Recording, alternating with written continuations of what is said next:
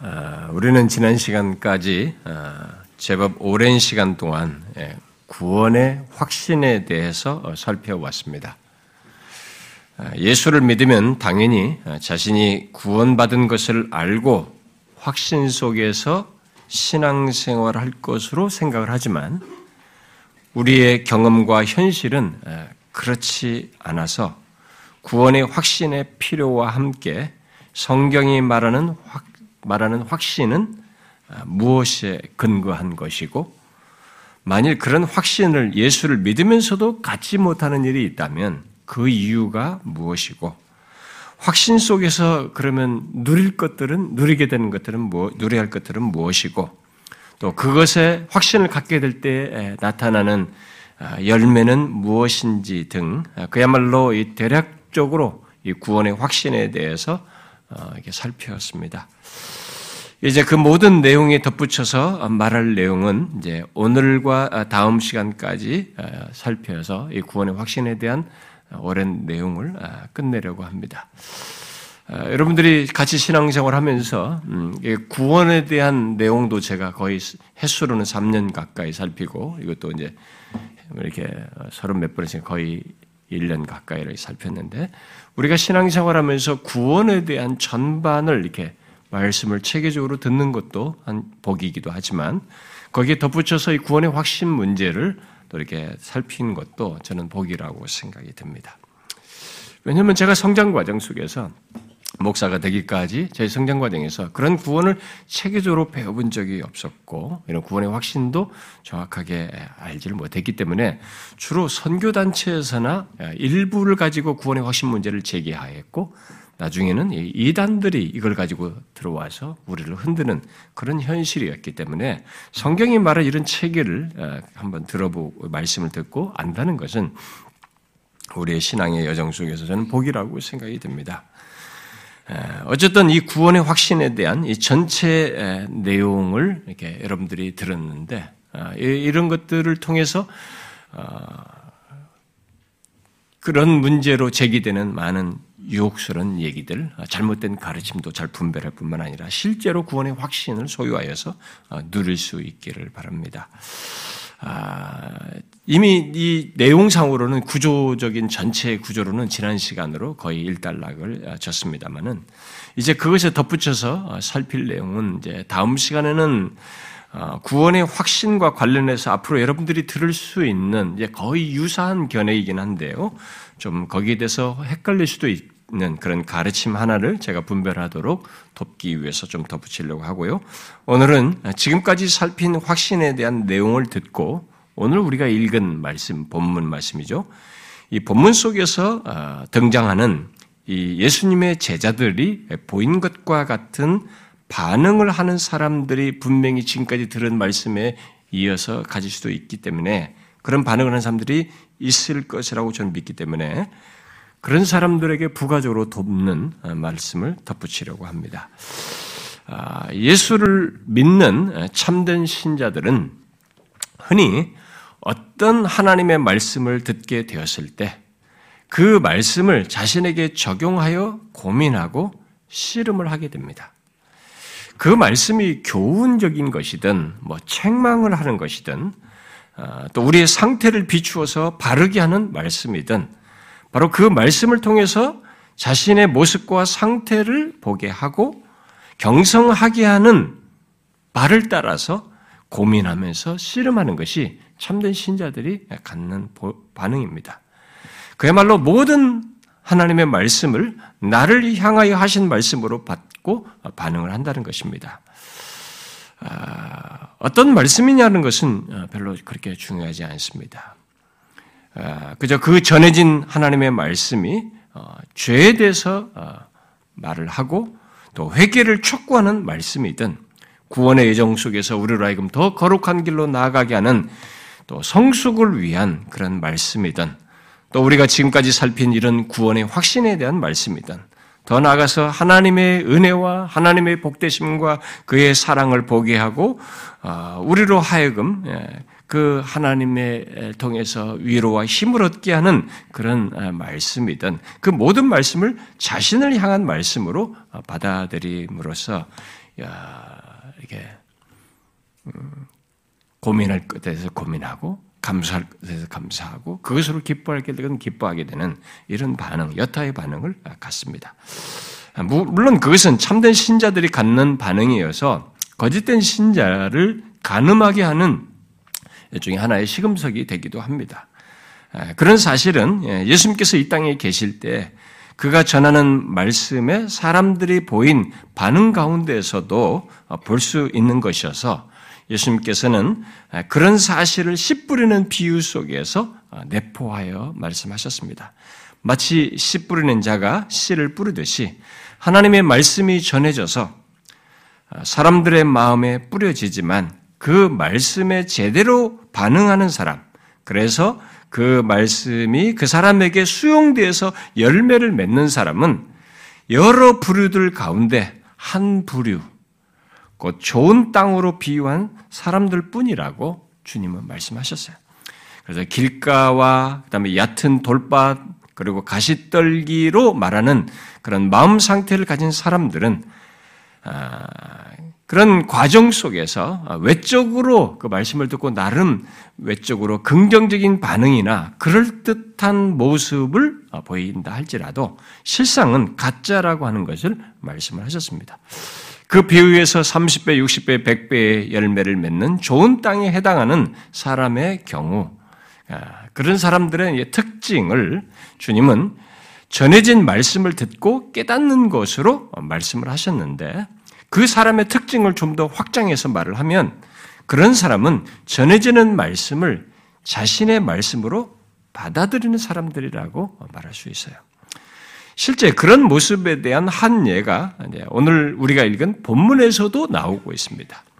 본문에 나오는 하나님의 말씀에 대한 반응, 예수님의 말씀에 대한 반응이죠. 곧 열매를 맺는 자의 모습과 반응, 과 함께 아, 그렇게 반응하는 사람과 함께 또 그렇지 않은 자의 모습과 반응 또한 아, 우리의 실제 경험 속에서 어떠한지를 보게 해주는 단적인 한 사례라고도 볼 수 있습니다.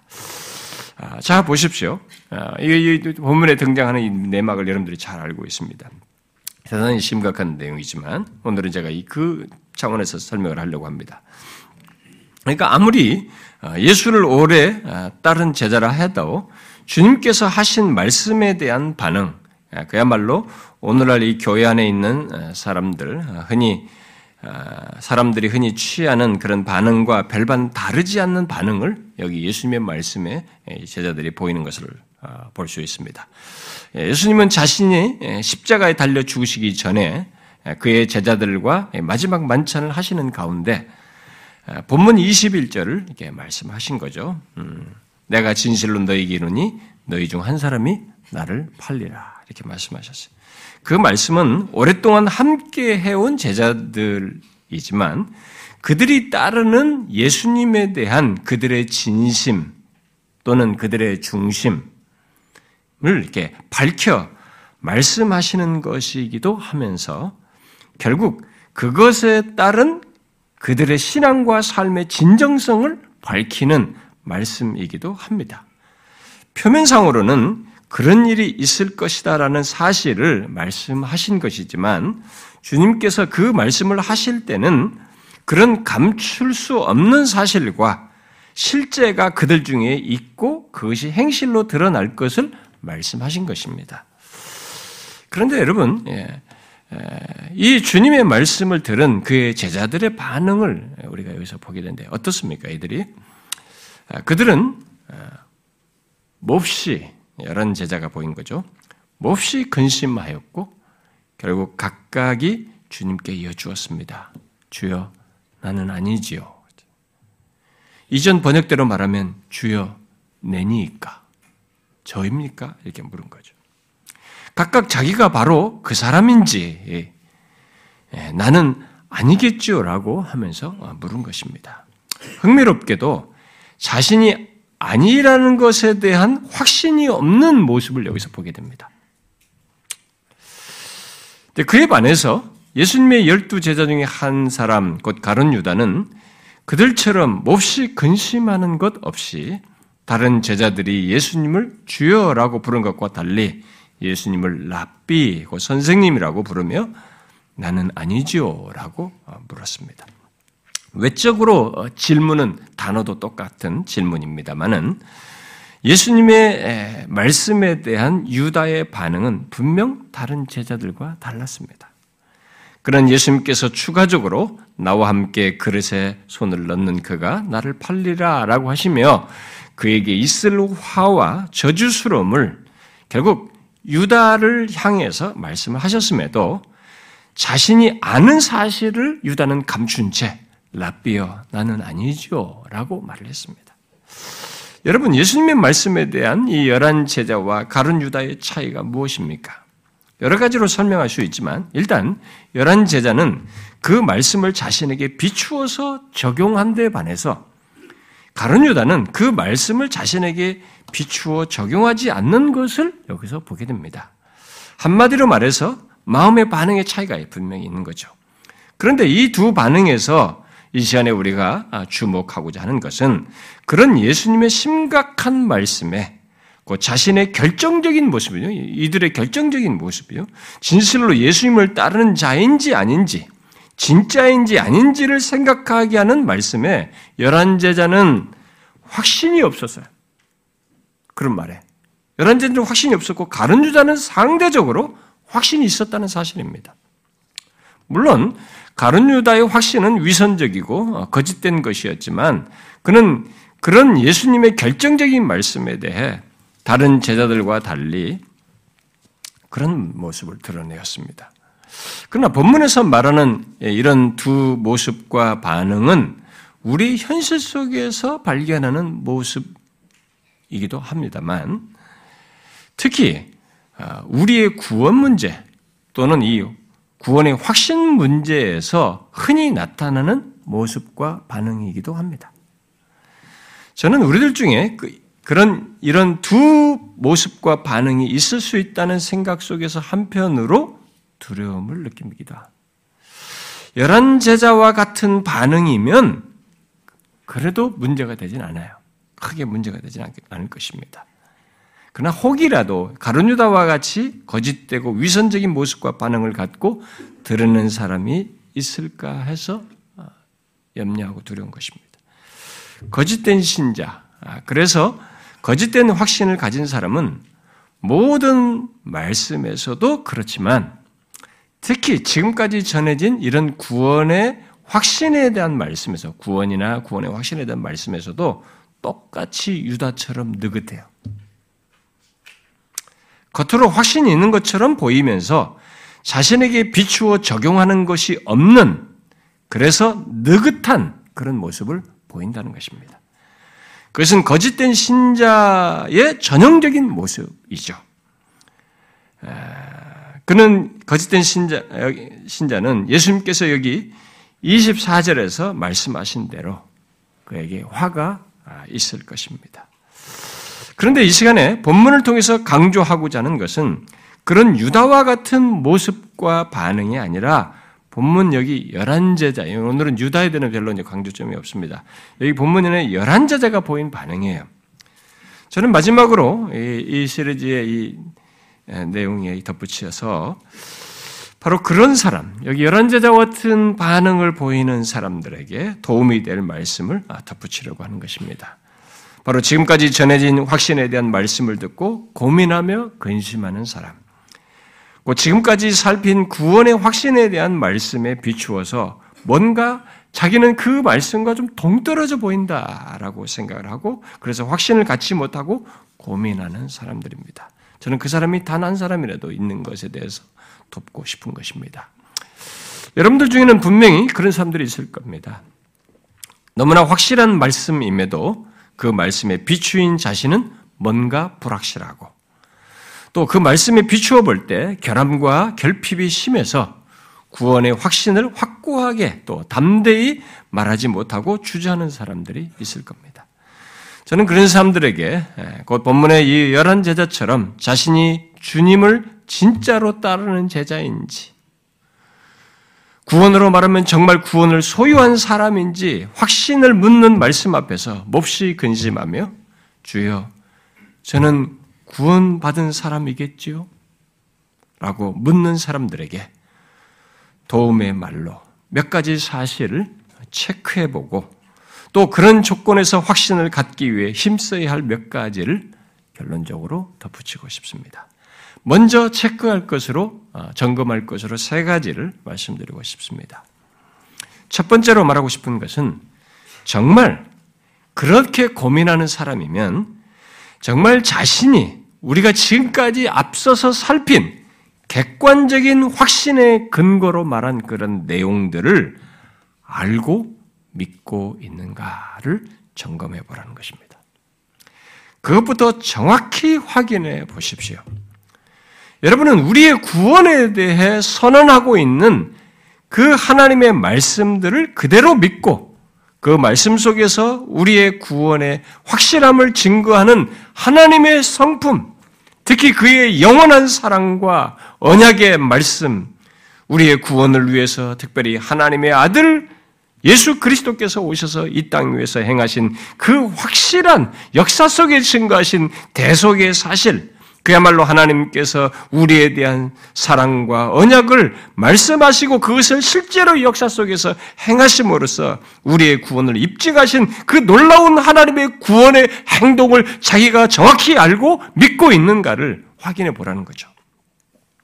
우리의 구원을 말하는 그 확실한 근거에 대해서 그것은 결국 복음이라는 말로도 표현할 수 있는데 만일 성경이 말한 복음을 정확히 알고 믿지 않는다면 그 사람은 아무리 교회를 오래 다니고 또 어떤 종교적인 체험을 가졌어도 지금까지 말한 구원의 확신을 가질 수가 없고 가졌다고 스스로 말해도 그것은 가짜 확신이라는 것을 생각하셔야 됩니다. 그러니까 이 부분을 명확히 점검하셔야 돼요. 그래서 먼저 하나님께서 그리스도 안에서 나의 구원의 확실함을 나타내신 그 놀라운 증거, 그 객관적인 증거를 분명히 알고 믿는가 점검해 보셔야 됩니다. 그리고 그것을 정확히 알고 믿고 있다면 구원의 확신을 가질 수 있고 가져 마땅한 자신이 과연 하나님께서 나의 구원을 위해 그리스도 안에서 행하신 것을 일상 속에서 이렇게 믿지만 알고 믿는 것만이 아니라 그 사실을 일상 속에서 내가 얼마나 붙들며 살고 있는지 또 항상 기억하면서 그 사실을 자신에게 연관된 내용으로 적용하여 삶을 살고 있는지를 보셔야 합니다. 이건 굉장히 중요한 사실입니다. 현재 지금 구원의 확신을 가진 사람도 이 적용이 있어야 돼요. 지속하고 유지하기 위해서.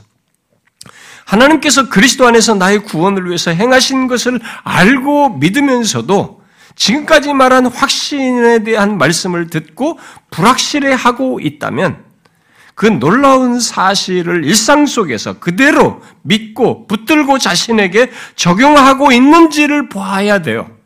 이게 없으면 그럴 수 있어요. 네. 확신은 사건적으로 갖는 것이 아닙니다. 구원의 확신은 구원의 확신은 평상시에 그 확실한 구원을 아, 우리의 모든 환경과 삶 속에서 똑같이 이렇게 그 사실을 내가 삶 속에서 경험하면서 누릴 내용이어야 하지 어떤 그 어려운 사건이든 어떤 문제 속에서만 가질 문제는 아닌 것입니다. 그런데 이 평상시에 그런 확실한 구원을 갖지 못한 사람은 어, 어떤 위기나 시험 앞에서 어, 똑같이 이 확신을 갖지 못하는 모습을 드러내게 됩니다. 하나님께서 그리스도 안에서 이루신 구원은 예수 믿는 자에게 새겨진 구원이에요. 자신이 하나님의 진노와 저주에서 구원을 받고 자신의 죄가 용서되고 의롭담을 받았다는 것, 그야말로 자신은 하나님의 택하심을 받은 자요, 하나님의 자녀라는 것에 대한 객관적인 증거이기 때문에, 객관적인 증거에 근거해서 성령께서 우리 안에 주관적으로 새겨서 갖게 한 것이기 때문에 예수를 믿는 자에게 이것이 흐려지고 확신하지 못한다는 것은 뭔가 이상한 것입니다.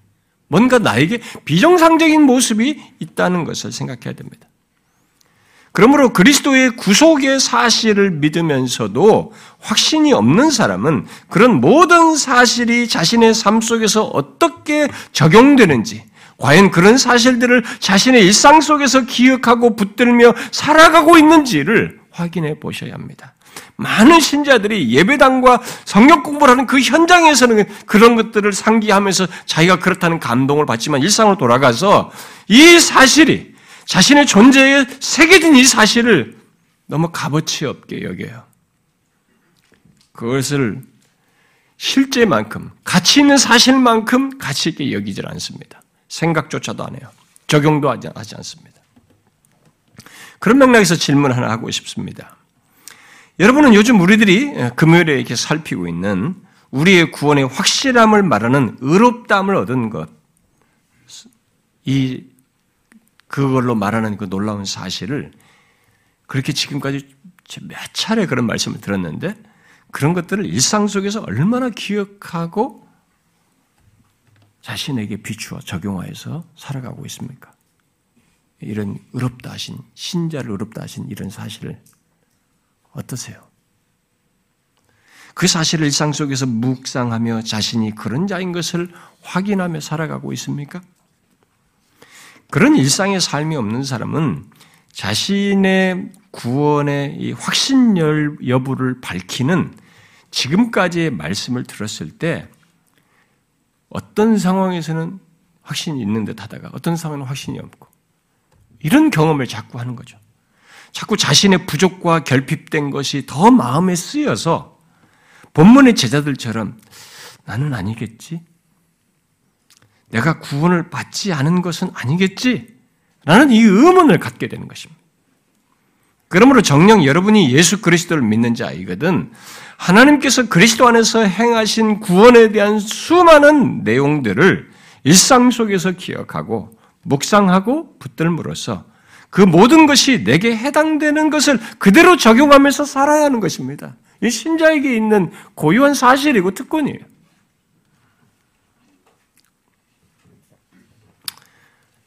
그것이 예, 믿으면서도 어, 어떤 상황에서 확신이 없는 것에 대한 중요한 대답이고 고민하는 사람들에게 중요한 어, 대답입니다. 그것을 점검하여서 가지십시오.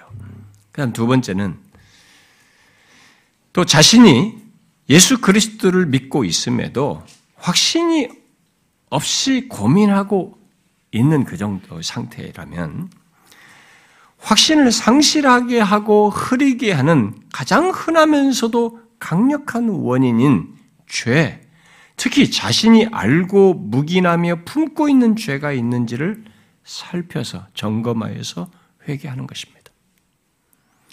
이미 확신을 상실하는 이유를 말할 때 이 내용을 언급했습니다만 예수 믿는 우리들이 무조건 죄를 범하기만 하면 또 죄를 범할 때마다 확신을 잃고 확신 없는 상태에 이른다는 얘기는 아니에요. 그때도 얘기했다시피. 만일 모든 죄가 확신을 잃게 된다면 이 세상에 확신을 가질 사람은 아무도 없는 것입니다. 이미 말한 대로 확신을 갖지 못하는 것과 관련되는 죄는 죄인 것을 알면서도 범하고 또 회개 없이 품고 사는 거야. 그러므로 예수를 믿으면서도 확신이 없는 사람은 확신이 없는 것 자체만 고민하지 말고 어, 그걸 의문하면서 고민하지 말고 자신에게 이런 죄가 그런 죄가 있는지를 살펴서 회개함으로써 앞서서 말한 이 확신의 복됨을 누리도록 해야 됩니다. 누리고자 해야 됩니다. 휘틴이라는 사람이 이런 말을 했어요. 우리가 불신자와 같은 삶을 산다면 예수를 믿는 사람인데 자기가 불신자와 같은 삶을 산다면 하나님께서는 우리가 마치 불신자인 것처럼 느끼게 하신다 그랬어요. 그러니까 예수를 믿는 자인데도 그렇게 살면 안 되는데 불신자와 같은 삶을 살고 있으면 하나님께서도 마치 불신자인 것처럼 느끼게 하신다는 거예요. 실제는 그게 아닌데 말이죠. 자신은 분명 예수를 믿고 있는데 지금까지 전해진 말씀을 듣고 그 확신을 갖기보다 오히려 불확실해서 당황스럽고 깊이 고민된다면 그가 체크해야 할 내용 중에 하나는요. 자신이 이 확신의 강력한 걸림돌인 죄를 품고 있을 수도 있거든요. 내가 혹시 그런 죄를, 그런 걸림돌인 죄를 알고 품고 있는 것은 아닌지를 점검해 봐야 합니다. 에, 여러분, 교회를 다니는데 예배당에 올 때만 그럴듯하지, 이게 고질적으로 다 품고 안 하는 사람들이 있거든요.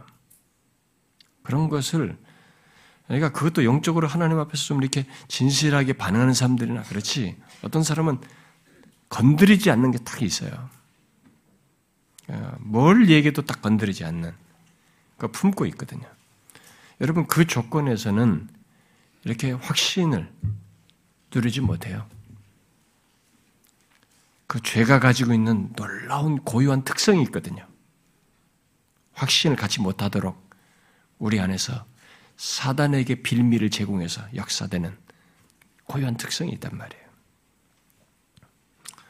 그래서 혹시 자기에게 그런 고유한 죄가 있으면 그 죄를 회개하셔야 됩니다. 하나님은 죄를 혐오하십니다. 그렇지만 회개하면 그를 기쁘게 받아주시며 깨끗게 하시고 그 양심까지 깨끗게 하셔서 하나님 자신과의 관계를 회복시켜 주시고 확신 가운데로 다시 이끌어 주시는 것을 경험하게 됩니다. 이것은 억지로 막 죄들을 다 떠올려 가지고 그 모든 죄를 끌어 모아 가지고 고백해야 된다고 말하는 것이 아닙니다.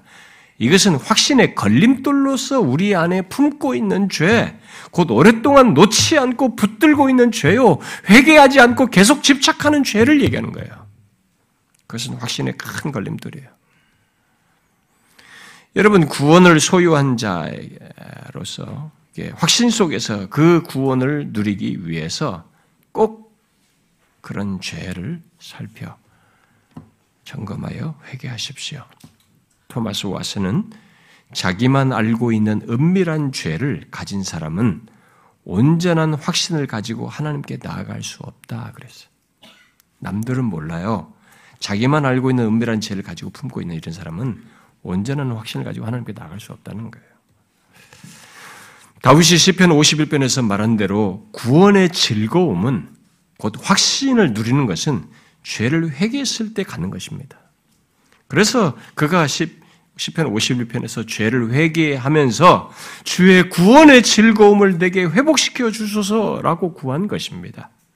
그러므로 확신을 고민하거든 품은 죄를 확인하여서 꼭. 꼭 회개해야 돼요. 그 다음 세 번째로 자신이 예수를 믿으면서도 믿고 있음에도 확신이 없이 예, 확신이 없어서 고민하고 있다면 그것이 일시적인 것인지 아니면 만성적인 것인지를 확인하여서 그것에 따른 해결책을 어, 성경에 비추어서 갖고 따라야 됩니다. 곧 일시적인 것이라면 음, 이미 살핀 확신을 상실하게 하고 흐리게 하는 원인으로 앞에서 설명한 그런 내용들이 주된 원인일 것입니다. 그 말씀들을 따라서 반응을 하고 어, 경상하고 회복하면 아, 될 것입니다. 또 특별히 조금 전에 제가 앞서서 말한 이 두 가지를 사실을 따름으로써 일시적인 것은 해결할 수 있을 거예요. 그러나 만일 예수 그리스도를 믿고 있음에도 불구하고 만성적으로 확신을 하지 못하고 있다면, 확신이 결여되어 있다면, 그것은 어떤 하나의 죄 때문이라기보다는 그의 삶의 많은 영역에서 문제가 있는 것입니다. 그의 삶의 많은 영역에서 중대한 결함이 있는 줄을 아셔야 합니다. 그리고 그것에 대한 변화를 구하셔야 돼요. 그는 분명 삶의 많은 영역에서 변화가 필요한 상태에 있어요. 가장 일반적으로 말을 하면 그는 자신의 삶 전반에서 하나님을 의식하지 않고 살아가고 있을 것이고 자신의 삶을 허락하시고 주관하시는 하나님, 삶의 자기 삶의 전 영역에서 자기의 모든 삶을 주관하시는 주권자 하나님을 인정하지 않고 살아가고 있을 것입니다. 그야말로 하나님의 주권을 삶 속에서 보며 인정하며 의지하는 것이 없기 때문일 것이에요. 예수를 믿는데 자신의 삶의 영역에서 하나님의 주권을 모르고 그것을 보지 못하고 인정치도 않고 의지하지 않고 있다고 할 때는 여러분 이 삶의 영역에 들어가서 확신을 가지고 살기 어려워요. 어떤 문제가 제기될 때마다. 진짜 하나님이 그러실까? 나를 구원하셔서 이렇게 나 삶을 이끄시고 있을까? 계속 결국 삶의 어떤 문제로 인해서 구원으로 탁 결부시켜가지고 나는 아니죠. 정말 내가 구원을 확신이 있겠지? 받은 것이 맞겠지? 이렇게 돌아가는 것입니다. 그게 일상 속에서 나타나요.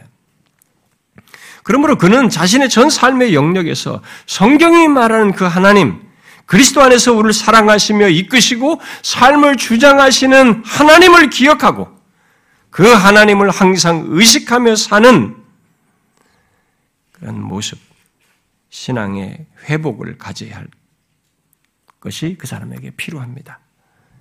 그야말로 한마디로 말해서 이 하나님의 주권을 자신의 삶 전반에서 보고 인정하는 것을 다시 회복하여 가져야 한다는 것입니다. 만일 그것이 처음부터 없었다면, 이런 것에 대한 이해와 신앙이 처음부터 없었다면, 그는 하나님을 아예 알지 못하는 사람이에요. 그 사람은 진실로 예수를 믿는 사람이 아닙니다.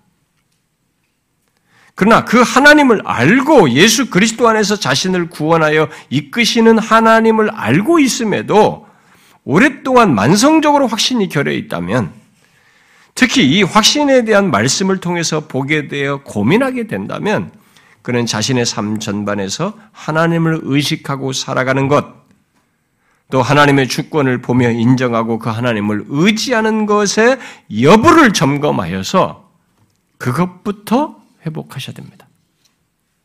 여러분 교회당 안에는 만성적으로 확신이 없는 사람이 있거든요. 만성적으로 확신이 없는 사람은 거의 자신의 삶 전반에서 이런 믿음의 반응과 경험이 없는 것이 일반적이에요. 그런 자신의 믿음의 삶 전반에 그 문제가, 그런 문제가 있어서 확신 또한 만성적인로 없는 줄을 알고 그런 아, 기본 사실, 기본적인 신앙과 삶을 다시 삶 전 영역에서 갖는 것부터 해야 합니다. 곧 나의 존재와 삶의 중심에 계신 하나님을 정확히 알고 믿고 삶 속에서 보라는 것입니다. 그리고 그리스도 안에서 나를 사랑하시고 영원히 끊지 않는 관계 속에서 나를 살펴 이끄시는 나의 삶의 모든 것을 주장하여 이끄시는 그 하나님의 주권을 인정하고 그 하나님께 굴복하라는 것입니다. 여러분 잊지 마십시오. 하나님의 주권을 인정하며 온전히 굴복하지 않는 삶 속에서는 자신의 삶을 주장하시며 이끄시는 하나님을 보지 못함으로써 결국 확신이 결여되고 그런 삶을 계속 하는 조건에서는 만성적으로 확신이 없어요. 만성적으로 확신이 없습니다.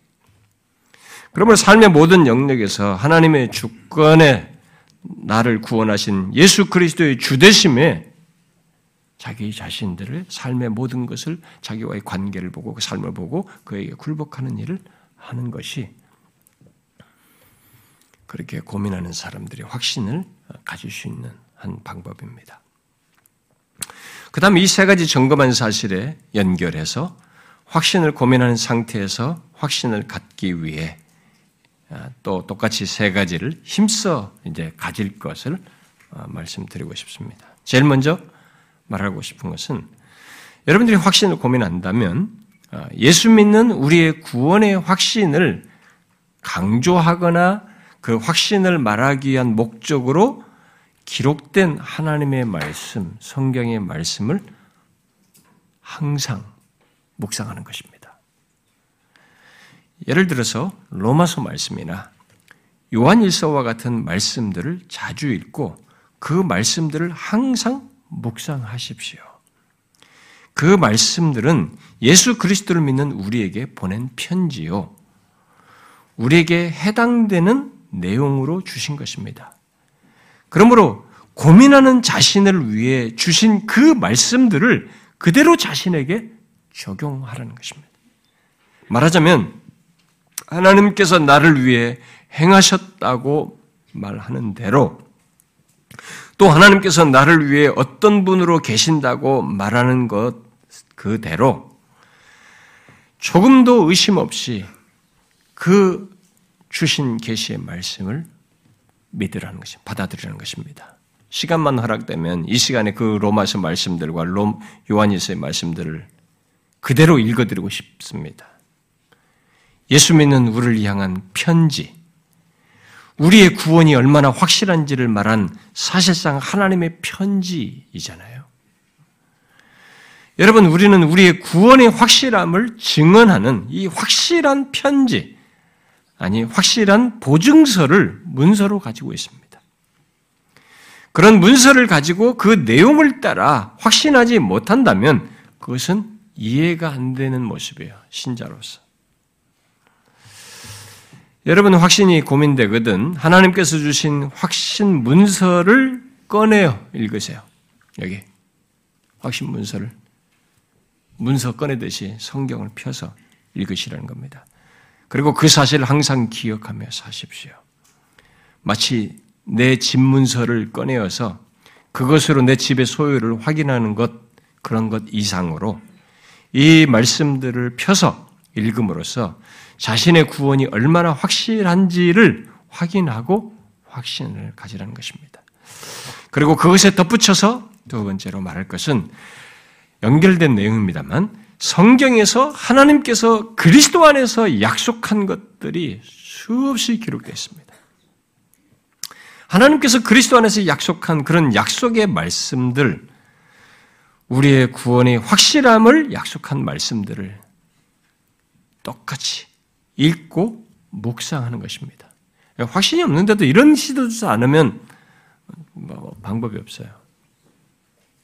항상 그러고자 해야 됩니다. 하나님께서 그리스도 안에서 하신 약속들은 이미 과거에 그리스도를 통해서 이루시겠다고 약속한 것들을 이룬 것에 근거한 또 다른 약속이 이어서 보증의 보증이에요. 굉장한 거죠. 불완전한 비유이지만 마치 약속한 것, 약속한 것을 다 지불하고 어떤 계약을 해가지고 거기에 계약에 따라서 약속한 걸 다 지불하고 이제 어떤 물건을 다 하고 물건을 받는 것과 같은 것이죠. 그래서 마치 새 집에 입주하고 뭐 물건을 받는 것 같은. 그것이 이제 뒤에서 있을 것인데 다 된 겁니다. 바로 그런 것이에요. 우리에게 그리스도 안에서 약속한 것들은 다 그런 성격을 가지고 있는 것입니다. 그리고 로마서 5장에 더욱이라는 말이 바로 그런 걸 시사한다고 살폈지 않습니까? 5장에서. 그래서 성경에 그리스도를 믿는 자마다 멸망하지 않고 영생을 얻게 하려 하신다 라고 이렇게 말씀한 대로 또 아들을 믿는 자마다 마지막 날에 다시 살리리라 라고 말씀한 대로 또 우리가 예수 그리스도의 피와 죽으심으로 말미암아 진노하시면서 구원받고 그리스도의 살아나심으로 말미암아 구원을 받을 것이다라고 말한 대로 또 그 어떤 것도 우리를 우리 주 예수 그리스도 안에 있는 하나님의 사랑에서 끊을 수 없다라고 말한 대로 그대로 믿는 것입니다. 그리스도 안에서 이렇게 확실하게 말한 증언과 약속들을 그대로 믿는 것입니다. 그것들은 모두 우리의 구원이 그렇게 이미 너무나 절대적인 기초, 확실한 것에 의해서 보증에 보증을 더하는 걸로 말을 한 것들이기 때문에 그것을 그대로 받는 것이에요. 구원의 확신으로 고민하거든. 그것부터 하셔야 됩니다. 뭐 이런 것도 안 하면서 나는 없어 이거 이렇게 하면은 그건 문제가 있어요. 예, 그 사람은 있는 것도 내가 밥을 안 떠줘 이렇게 하는 거 똑같은 것입니다. 밥상 앞에 앉았는데 왜 밥, 배고파 하는 거 똑같은 거죠. 자, 그런데 혹시 아, 세 번째로 이해할 건데요. 우리의 확신을 증거하고 갖게 하는 하나님의 말씀, 특히 아, 이런 약속의 말씀들을 확고하게 믿는 것이 되지 않는다면 믿어야 되는데요, 그대로. 그래서 이런 연결성 속에서 확신을 이렇게 고민하게 되고 잘 가져지지 않게 된다면 아, 그 고민을 하나님 앞에 아뢰고 확신을 증거하는 말씀과 약속들을 믿는 확고한 믿음을 주시기를 구하셔야 합니다. 기도하셔야 돼요. 확신으로 고민된다면 확실한 말씀들을 듣고 있음에도 안 되는 자신에게 이 구원의 확신에 대한 얘기를 듣고 이런 말씀들을 그 교한 성경의 귀한 증거들을 다 읽고 듣고 들었고 있음에도 불구하고 이게 안 되는 자기 자신에 대해서 하나님께 확실한 믿음을 주시기를 기도하고 기도하셔야 합니다. 구하셔야 돼요. 아, 확신이 없는 자신의 모습을 보았음에도 또 확신이 없어 고민하면서도 그것을 하나님께 아뢰며 간구하지 않는 것은 하나님 없이 그 문제의 해답을 얻겠다고 하는 것이어서 불가능한 것을 시도하는 것입니다. 여러분, 그런 일은 일어나지 않습니다. 왜냐하면 확신은 하나님에 의한 역사로서 갖는 것이기 때문입니다.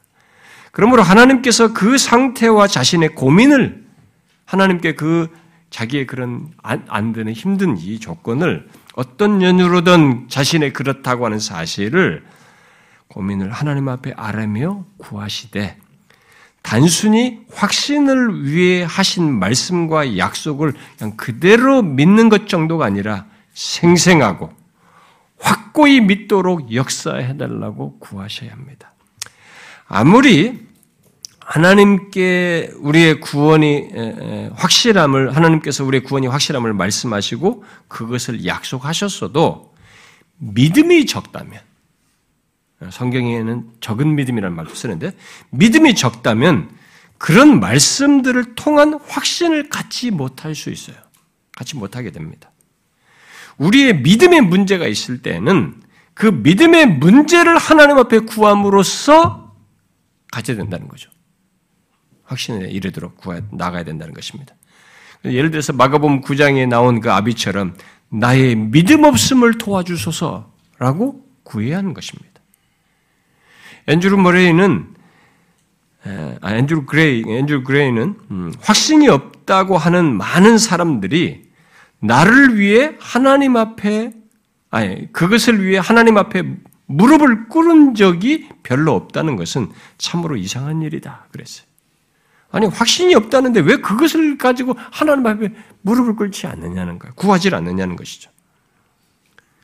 예수 그리스도의 구속의 사실도 알고 하나님의 약속의 말씀도 알면서 그것들을 확고히 믿지 못하여서 확신이 확신하지 못하거나 확신이 결여되어 고민하고 있다면 분명히 이 사람은 자신의 믿음의 문제가 있는 거죠.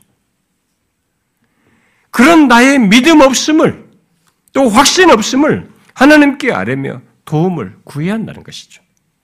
더 나아가서 확신을 갖게 하기 위해 주신 그 모든 말씀을 확고히 믿는 큰, 믿을 수 있는 큰 믿음을 주셔서 결국 확신을 갖게 해달라고 구하셨네. 나의 믿음 없음을 도와주셔서.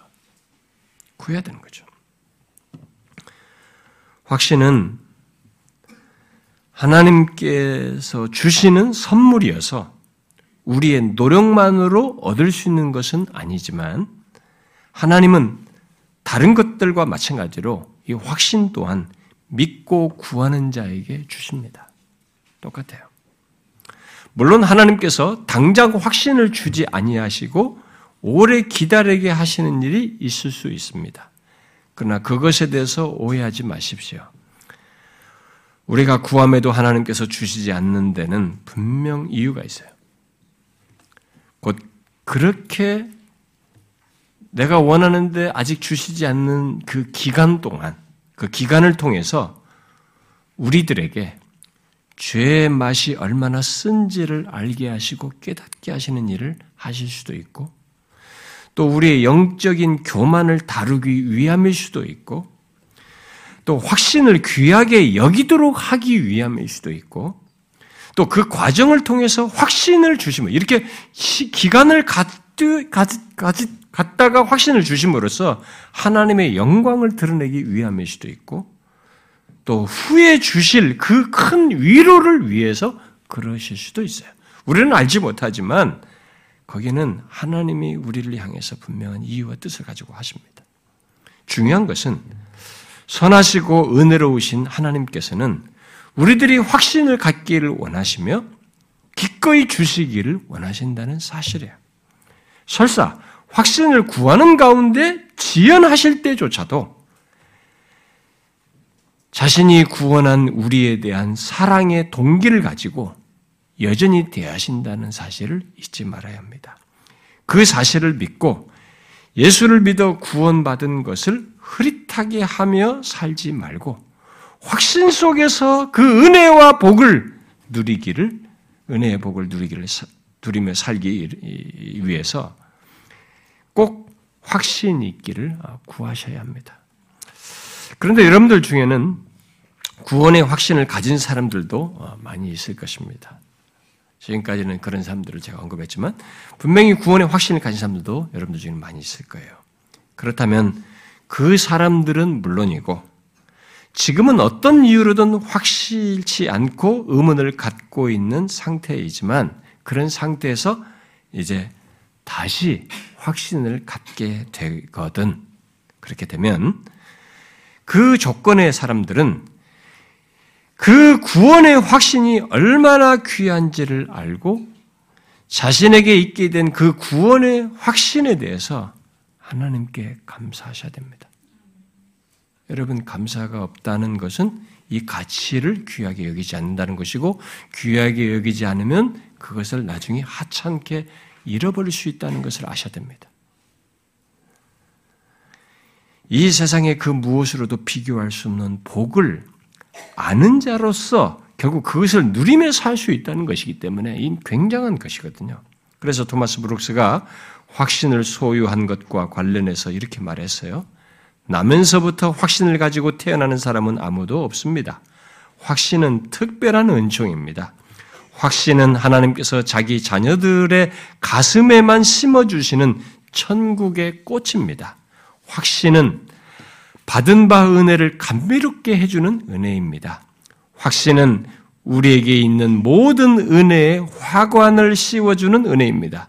확신은 쓴맛 나는 모든 것을 감미롭게 만들며 감미로운 모든 것을 더 감미롭게 만듭니다.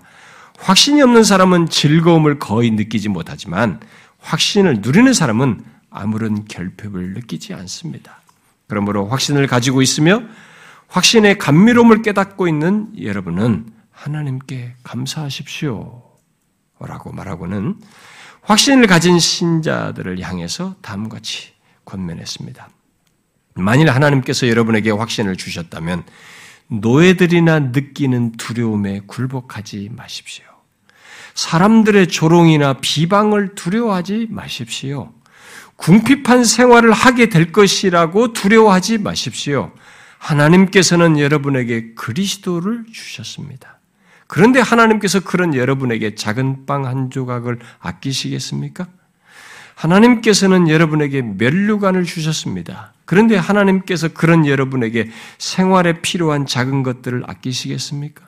확신은 은혜 중에서도 가장 귀한 은혜인데 하나님께서 그런 확신을 주신 다음에 그들에게 그보다 덜한 은혜들을 아끼시겠습니까? 하나님은 절대 그렇게 하지 않으십니다. 죽음을 두려워하지 마십시오. 더 나은 생명에 대한 확신을 가지고 있는 여러분이 왜 죽음을 두려워해야 하겠습니까? 그리고 그는 거기에 덧붙여서 확신을 가진 사람들에게 거기서 더 나아갈 것을 권합니다. 만일 하나님께서 여러분에게 확신을 주셨다면 거룩하게 살아가십시오. 여러분의 예복을 희고 순결하게 유지하십시오. 한결 같으십시오. 환히 빛나는 불빛이 되십시오. 이 세상을 살아가는 동안에 여러분의 행복은 여러분의 거룩입니다. 그리고 천국에 이르러서 여러분이 누릴 행복은 여러분의 완전한 거룩입니다. 거룩은 행복과 아무것도 다르지 않습니다. 다른 것이 있다면 오직 이름만 다를 뿐입니다. 거룩은 새싹으로 돋아난 행복이며 행복은 활 짝 만개한 거룩입니다. 행복은 바로 거룩의 정수입니다. 어떤 사람이든 더 많이 거룩할수록 하나님은 그 사람을 더 많이 사랑하십니다. 그동안 구원의 확신에 대한 말씀을 듣고 고민을 하던 더욱 확신을 공고히 하게 되었던 우리들 안에는 다양한 반응이 분명히 있을 것입니다. 있었을 것이에요. 우리 중에 가룟 유다와 같은 반응, 그 자신의 상태와 상관없이 모든 것을 가볍게 듣고 자신의 구원을 확신하는 사람이 있다면 그에게 해줄 말은 속히 자신의 위선과 거짓을 벗고 예수 그리스도를 자신의 구원주로 믿는 것부터 정확하게 해서 참된 구원을 얻으라라고 밖에 말할 수가 없습니다. 그런데 실제로 예배당에는, 예배당에는 그런 사람들이 있거든요. 자기가 알고 있는 기독교 몇 가지를 가지고, 지식을 몇 가지를 가지고, 자신의 상태와 상관없이 모든 것을 가볍게 여기면서 살아가는 사람들이 있습니다. 예, 가론 유다 같은 사람이죠. 그들에게 해줄 수 있는 말은 이 말밖에 없어요. 그 이상은 없습니다. 그저 참된 회개를 하여서 구원 얻는 것 그것뿐입니다. 그러나 열한 제자들처럼 항상 말씀을 자신에게 비추어 보는 반응으로 인해서 자신의 많은 부족과 결함으로 인해서 아, 결국 그런 반응을 하게 되었을 때 보이는 이런 말씀으로 인해서 보이는 자신의 많은 부족과 결함으로 인해서 구원의 확신이 모호하고 흐릿해서 확신의 의문이 생기고 어, 어찌하면 좋겠는가라는 이런 마음을 갖고 있다면 오늘 말씀대로 우리의 확신을 말하는 근거를 확실히 알고 믿는지 또 자신이 알고 품고 있는 죄는 없는지 또 자신의 전 삶의 영역에서 하나님의 주권을 보며 인정하고 있는지 등을 점검하시고 그것을 확인하여 갖고 덧붙인 내용들을 힘써 가지십시오. 바로 구원의 확신을 강조하는 그 목적으로 쓴 말씀들을 놓치지 마세요. 자기는 확신이 없잖아요.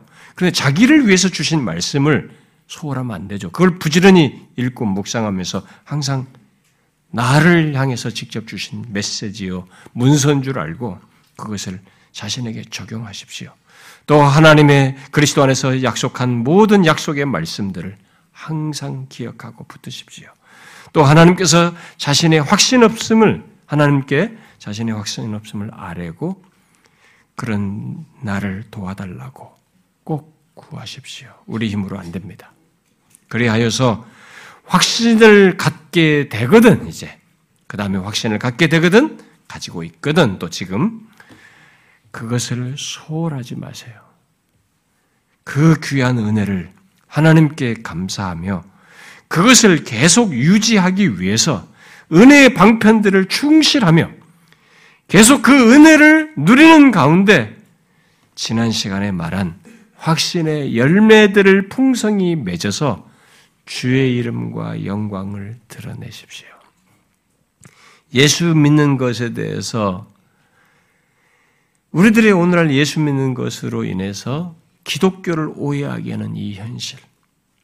또 예수 믿는 자를 보고 별로 매력을 못 느껴서 구원 같은 것도 관심을 불러일으키지 않는 오늘날의 교회들의 신자들의 이런 현실, 우리가 만든 이 세상이 우리를 향해서 보는 이런 현실 속에서 구원의 확신을 소유한 자로서 이 구원이 얼마나 복된지를 암암리에 삶 속에서 다각적으로 자신을 통해서 증거함으로써 하나님의 이름과 영광을 드러내고자 하십시오.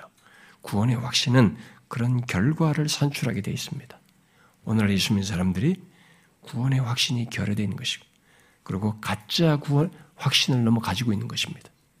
그러니까 자기중심성을 띤 가짜 확신을 가지다 보니까 증거가 오히려 부정적인 것이 되는 부정적인 증거를 더 드러내는 이런 일이 벌어진 것입니다. 참된 성경이 말한 이 구원의 확신을 알고 소유한 자를 통해서 나타나는 증거는 이 확신의 열매는 그렇게 될 수가 없어요.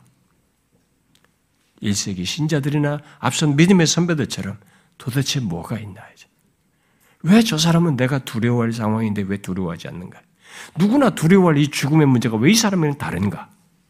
내가 학식이 있느냐, 사회적 지위가 있느냐가 문제가 아닙니다. 그런 것이 있어도 인간 본질 자체가 죄라는 걸 가지고 있고 이 죄로 인해서 뒤따른 사망이라는 문제가 나한테 항상 있어서 우리는 질문을 야기시키게 돼 있습니다. 그런데 그 부분에 있어서 이 구원 문제가 바로 죄와 사망을 해결한 소유한 자로서의 이 확신을 가진 소유한 자로서의 삶과 모든 증거가 그것을 보, 그런 소유 속에서 답을 갖지 못하는 이 세상 사람들에게 의문을, 긍정적인 의문을 갖게 되는 거죠. 뭐야? 1세기 성도들이 그랬고, 지난 앞선 믿음의 선배들이 그랬습니다. 우리가 사는 이 시대는 이상한 시대입니다. 우리 한국 교회가 예수 믿는 우리들이 뭔가 잘못되어 가고 있어요. 이 구원의 확신을 모르고 못 누리고 못 증거하고 있습니다. 그래서 욕을 얻어먹기도 하고 있습니다. 사랑하는 성도님 여러분, 비록 우리가 적지만 이 놀라운 구원, 너무나 명확한 구원이죠. 하나님의 아들이 오셔서 확고히 나타내신 이 구원, 나 같은 자, 내 속을 들여다보면 정말 쓰레기 같고 추하고 더러운 것이 득실되는 나 같은 자를 위하여 모든 죄를 다 사하시고 영원한 구원을 확증하셨습니다. 내 앞에 죄가 문제가 되지 않고 사망이 문제가 되지 않고 내 죄로 인해서 당해야 할 진노가 문제가 되지 않는 그 조건에 있게 됐습니다. 이런 사람으로서 이 세상을 사는 것이 이 세상에 대한 메시지고 증거인 것입니다. 저와 여러분이 그런 사람으로서 이 세상을 살고 증거의 통로로 존재하면 좋겠어요. 제가 듣기에 인터넷으로 설교를 들으신 분들도 제법 있으시더라고요. 해외에서까지. 저는 이런 사실을 예수 믿는, 오늘 이 시대의 예수 믿는 신자들은 다 고민하고 다 가져서 이 폐역한 세상, 어둠 세상, 이 이런 조건의 세상을 비추어야 된다고 믿습니다. 구원의 확신이 없으면 우리의 증거는 다 힘이 없어요. 위선적이 되는 것입니다. 모든 신자들, 오늘날 예수 믿는 모든 신자들은 다 그래야 된다고 믿습니다. 주께서 우리에게 이 구원의 확신을 명확하게 하셔서 주의 살아계심을 이 세상에 증거함으로써 영광을 받으시기를 소원합니다. 기도합시다.